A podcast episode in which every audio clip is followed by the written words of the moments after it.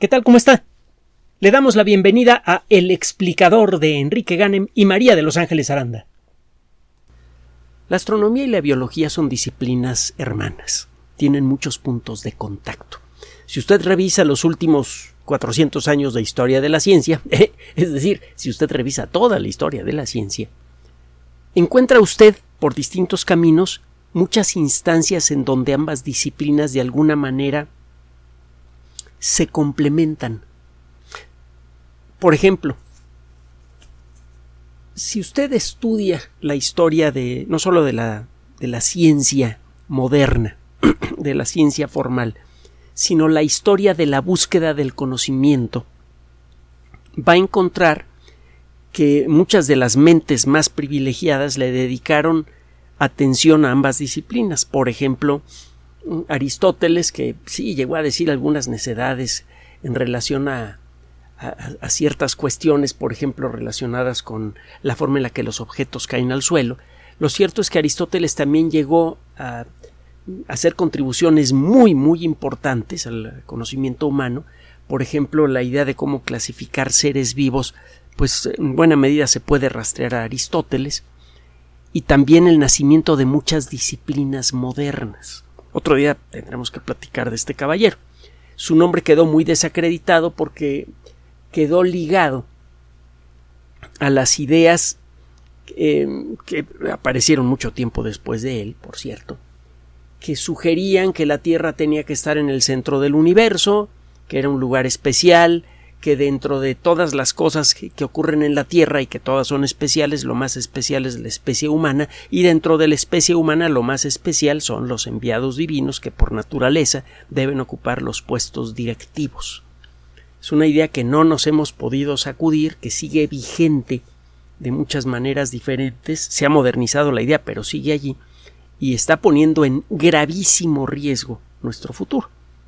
Entre otras, hemos dicho en muchas ocasiones que el verdadero problema que enfrenta la sociedad humana no son las estupideces que dicen por allí del cambio climático antropogénico, hemos hablado mucho del tema, sino la sobrepoblación y la sobreexplotación de recursos. La sobreexplotación de recursos tiene mucho que ver, este ánimo por hacerse de grandes riquezas tiene algo que ver con estas ideas supremacistas. Pero bueno, no es de eso de lo que vamos a hablar ahora. Vamos a hablar de temas mucho más agradables.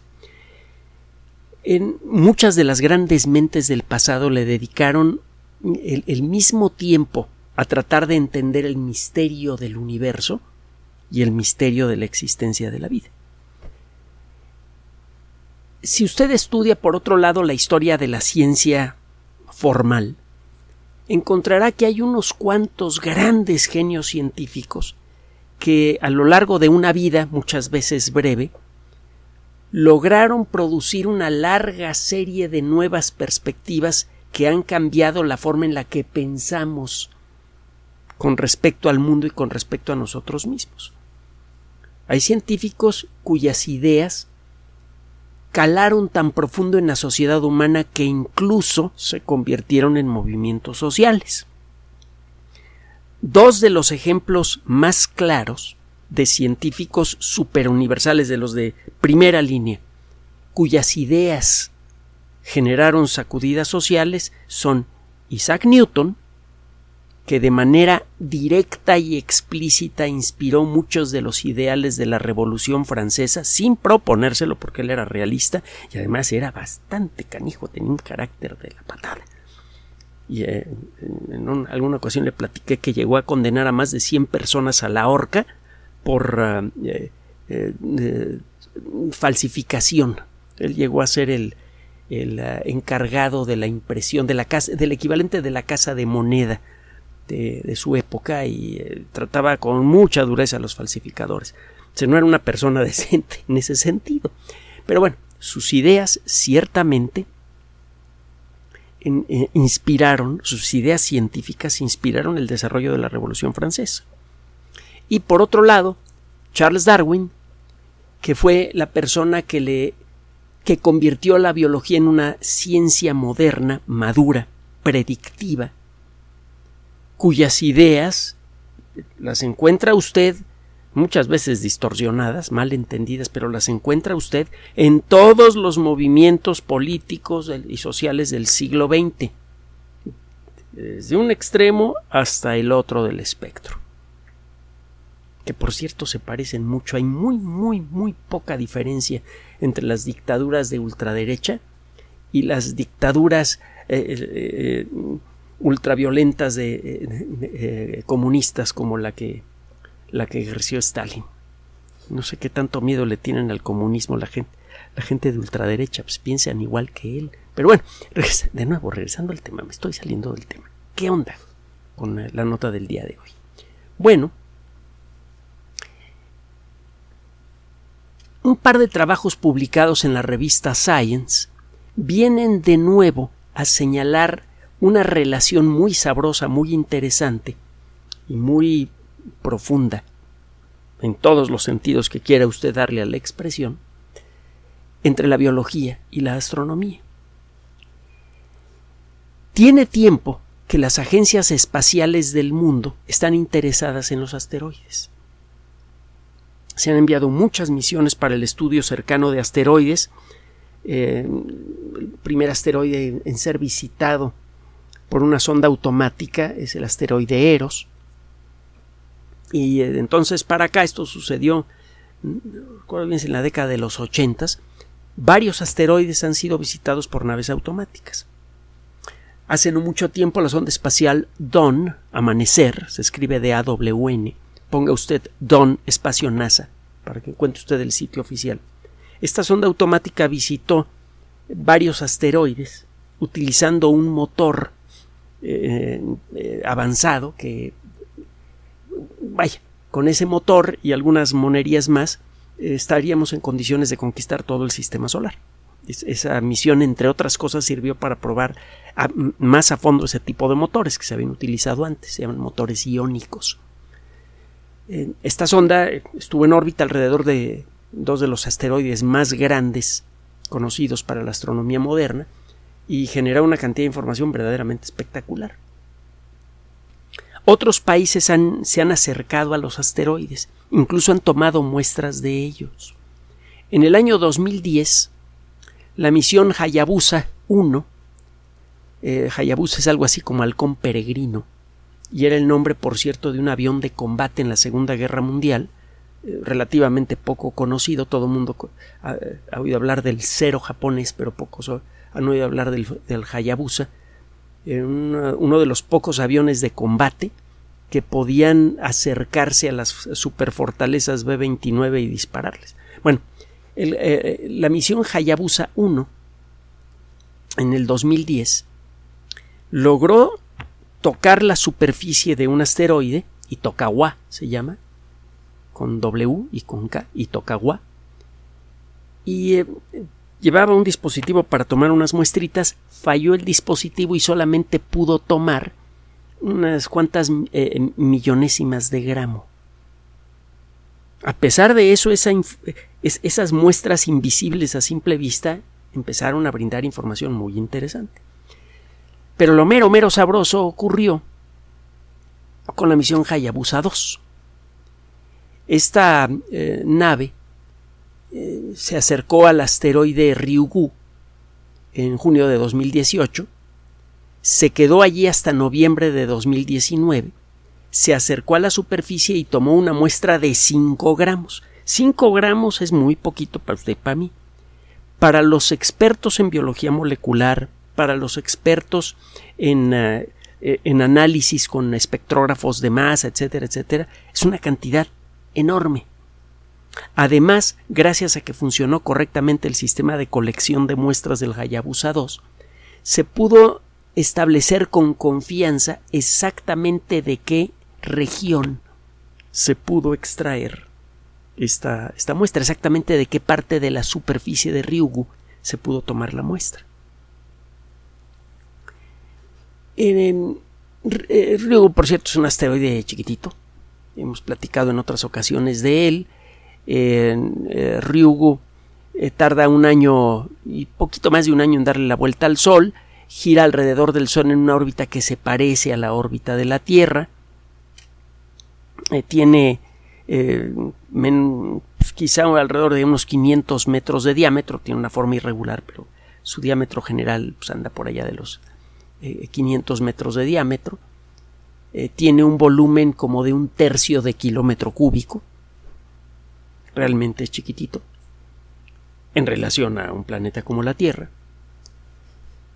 Y bueno, el interés que han manifestado varias organizaciones en el estudio de los asteroides, tanto agencias oficiales como empresas privadas, tiene que ver con algo que hemos mencionado en otras ocasiones. Hay buenos motivos para creer que se pueden obtener grandes cantidades de materiales de gran valor a muy bajo costo, con muy poco esfuerzo y sin tener que proteger ningún ecosistema alguno de los asteroides.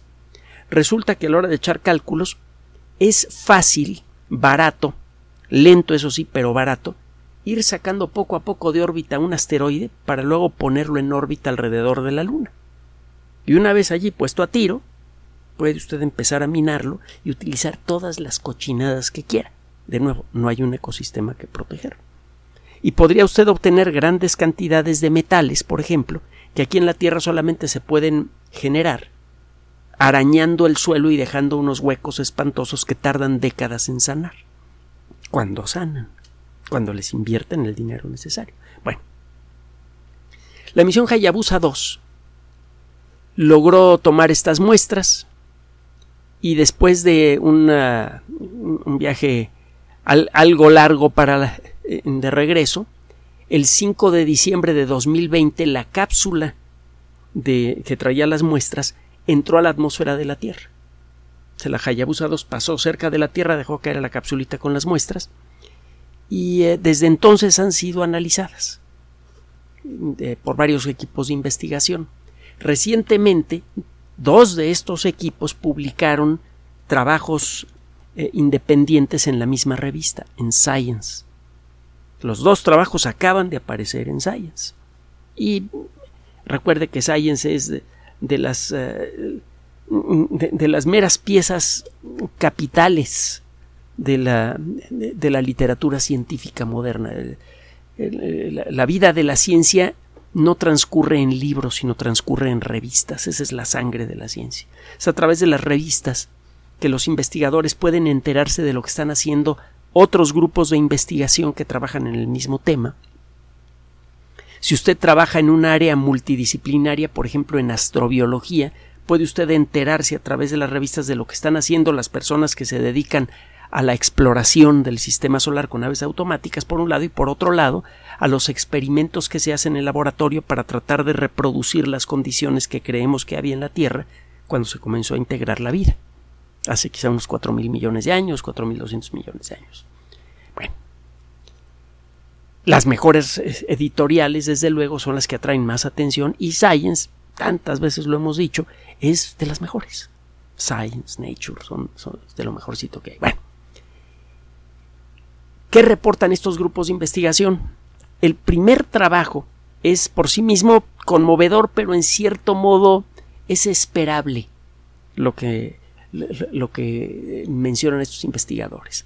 Al analizar muestras específicas de Ryugu, estos investigadores se encuentran sustancias orgánicas precursoras de la vida. La mayor parte de las moléculas importantes de la vida son moléculas grandes que están hechas con moléculas más pequeñas.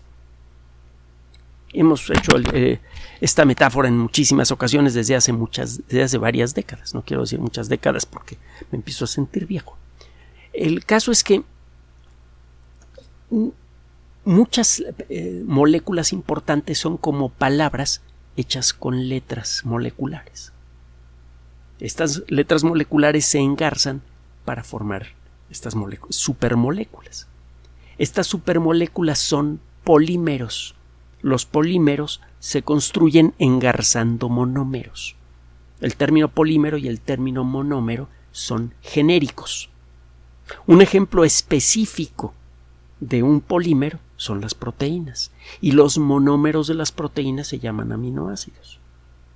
Otro ejemplo de polímero es el ácido desoxirribonucleico, y las letras moleculares que lo integran son los nucleótidos.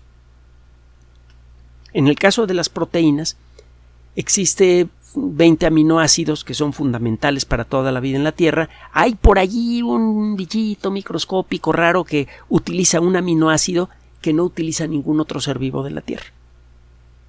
Si somos muy estrictos, podríamos decir que hay 21 aminoácidos que son cruciales para la vida, pero uno de esos aminoácidos solamente lo usa uno o un grupito chiquito de bichos. Todos los demás seres vivos de la Tierra, prácticamente todas las especies de bacterias, protozoarios y de allí para arriba, utilizamos, plural, 20 aminoácidos que al engarzarlos nos permiten construir proteínas. Y al igual que las palabras, usted puede utilizar un montón de letras diferentes y según la forma en la que en la que engarza usted estas letras, usted genera palabras que pueden tener o no significado. Pues bien, las proteínas son fundamentales para la vida en muchos sentidos. Las proteínas son las que realizan la mayoría de las funciones químicas básicas de la vida. Los ácidos nucleicos, como el ADN, tienen como función principal, tienen varias funciones, pero como función principal, la de almacenar la información necesaria para construir proteínas, la de almacenar la información necesaria para regular el proceso de producción de proteínas, y ya. Eso es, en cierto modo, en términos funcionales, incluso el famoso ADN es una molécula subsidiaria a las proteínas. Las que hacen la mera chamba de la vida son las proteínas, casi en su totalidad.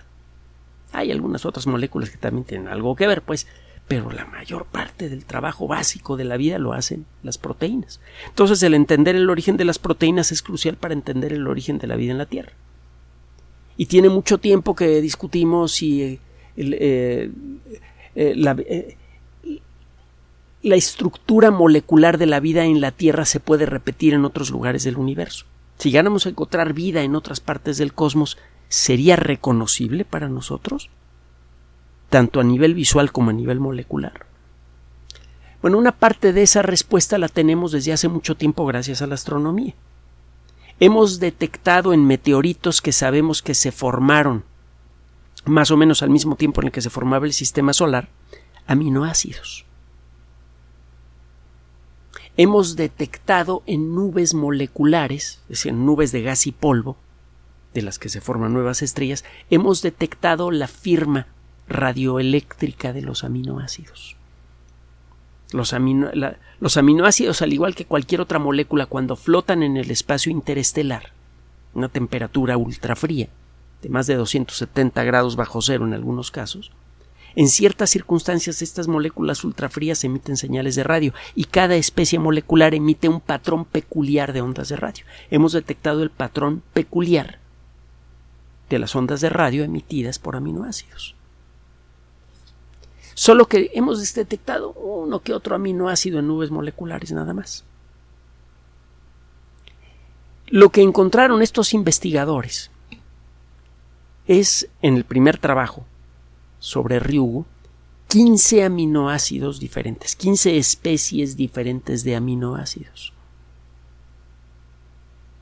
Y de aminoácidos reconocibles. Los aminoácidos son moléculas chiquitas que tienen pues, como una docena de átomos y usted puede... necesitan cubrir ciertas reglas moleculares, estas cosas, para ser llamadas aminoácidos. Bueno. Nosotros conocemos 20 aminoácidos que son fundamentales para la vida, pero hemos sintetizado aminoácidos que, al igual que los aminoácidos naturales, pueden participar en la construcción de proteínas, solo que no aparecen por ningún lado en el mundo de la vida. Hay aminoácidos que aquí en este planeta no sirven para nada, excepto para que los científicos hablen de ellos. Bueno, lo que se encontró en Ryugu no son aminoácidos de este segundo tipo, aminoácidos que tienen la estructura molecular de un aminoácido, pero que serían irreconocibles para un ser vivo. No, encontraron aminoácidos como los que hay adentro de su cuerpo. Eso de arranque ya está padre, ¿no? Esto significa que los aminoácidos son mucho más abundantes en las nubes moleculares que forman sistemas solares que lo que creíamos. Voy a regresar a esta aseveración un poco más adelante para que la entienda. Total, primer estudio. Se encuentran 15 de los 20 aminoácidos fundamentales para la vida en la superficie de Ryugu. Y en una muestrita, mire, así de chiquita. Bueno. La segunda nota, que también aparece en Science, es doblemente interesante. Parece ser que los aminoácidos que hay en Ryugu claramente se formaron en el espacio profundo mucho antes de que se formara el sistema solar. Aparentemente, en las nubes de gas y polvo se dan las circunstancias para que se formen los aminoácidos. Y aparentemente se forman de manera regular cantidades importantes de los mismos aminoácidos que son fundamentales para la vida aquí en la Tierra. Así que el hecho de que los seres vivos tengamos proteínas hechas con arginina, treonina, cisteína y otros aminoácidos, son nombres de 3 aminoácidos comunes, el hecho de que los seres vivos estemos construidos con proteínas que están hechas con esos aminoácidos no es un accidente molecular. Parece que esas moléculas se forman en grandes cantidades en las nubes de polvo y gas de donde se van a formar nuevos sistemas solares. Esto por sí mismo es todavía más apasionante que lo primero que le comenté. Esto en cierto modo puede demostrar, aunque sea de manera parcial, la universalidad de la vida como la conocemos. Los seres vivos estamos hechos de proteínas y las proteínas están hechas de aminoácidos. Bueno, el tipo de aminoácidos que utilizamos para hacer nuestras proteínas es el mismo tipo que encontramos en las nubes moleculares. Es un poco como si usted le echa un vistazo a nuestro alfabeto, encuentra que hay 28 letras, desde la A a la Z o las 27, según, porque a cada rato se vienen las discusiones que si la doble L, la doble R... son letras, que si la W se debe considerar letra o no, etcétera, etcétera, o W como le dicen por ahí, 20 y tantas letras. Bueno, si usted de pronto encontrara que en otro planeta hay una civilización que utiliza un alfabeto que reconoce la letra A, la letra B, la letra C, y en sus alfabetos las letras se ponen en el mismo orden, pues eso sí sería como que medio raro, ¿no? Sería realmente muy sacudidor. Bueno, a nivel molecular es más o menos lo que está pasando. Estamos descubriendo evidencia que sugiere fuertemente que en las nubes previas a la formación de los sistemas solares, en las nubes de donde se forman estrellas, existen muchos, si no es que todos, los aminoácidos que aquí en la Tierra acaban integrando la vida. Esto a su vez viene a enriquecer la discusión sobre el origen mismo de la vida. Los aminoácidos son moléculas fáciles de formar. Eso lo demostró Stanley Miller, final de la década de los 50. Hemos hablado muchísimo del famosísimo experimento de Miller. Este chamaco estaba estudiando su doctorado, trabajaba bajo la dirección de Harold Urey, un ganador del premio Nobel entonces, y le dijo: oye, pues qué tal si en un frasquito meto yo los gases que se supone había en la Tierra primitiva, le pongo un generador de chispas, le pongo una bobina de automóvil para generar chispas en el interior del frasquito que simulen los relámpagos que había en la Tierra primitiva, a ver qué pasa. Y el otro le dijo: mira, si alguien sabe que estás haciendo ese experimento, van a pensar que quieres hacer vida en laboratorio y que todos los científicos estamos locos. Haz tu experimento, pero escondiditas, mira, ahí atrás. Cierra la cortinita y no dejes entrar a nadie. Total que Miller, así muy calladito, lanzó su experimento y unos cuantos días después ya no tenía que esconder nada. En su frasquito, en donde había metido metano, amoníaco, vapor de agua e hidrógeno, que son gases que se creía que había tenido la Tierra primitiva en el pasado, ahora sabemos que no, que eran otros, bastó pasar unas cuantas chispas durante unas cuantas horas para que se comenzaran a formar aminoácidos. en las nuevas versiones del experimento de Miller en las que metemos gases que tenemos la razonable certeza que sí existían en la Tierra primitiva, pasa lo mismo, se forman aminoácidos. Los aminoácidos por sí mismos son fáciles de formar en casi cualquier ambiente. Bueno, se llegó a pensar que los aminoácidos que había en la Tierra primitiva se formaron aquí en nuestro planeta. Y que estos aminoácidos, que fue necesario esperar millones de años para que se acumularan aminoácidos en cantidad suficiente en la superficie terrestre para que pudieran participar en los procesos prebióticos que dieron origen a la vida. Pero resulta que hemos descubierto ya que hay varios tipos diferentes de meteoritos que tienen aminoácidos, y muchos de estos meteoritos parece que se integraron antes de la formación del sistema solar. Uno de ellos, por cierto, cayó en el pueblito de Allende, al norte de México, hace algunas décadas. Es un meteorito súper famoso, el meteorito de Allende. Entonces, parece ser que en la nube que formó el sistema solar ya había muchos aminoácidos, y parece ser que aunque la Tierra primitiva original, la Tierra recién formada, era un mar de roca fundida, y los aminoácidos que pudieran haber existido allí se quemaron. Lo cierto es que al cabo de poco tiempo, cuando se empezó a enfriar la corteza terrestre, siguieron cayendo meteoritos. Digo siguieron cayendo porque empezaron a caer desde que se formó la Tierra.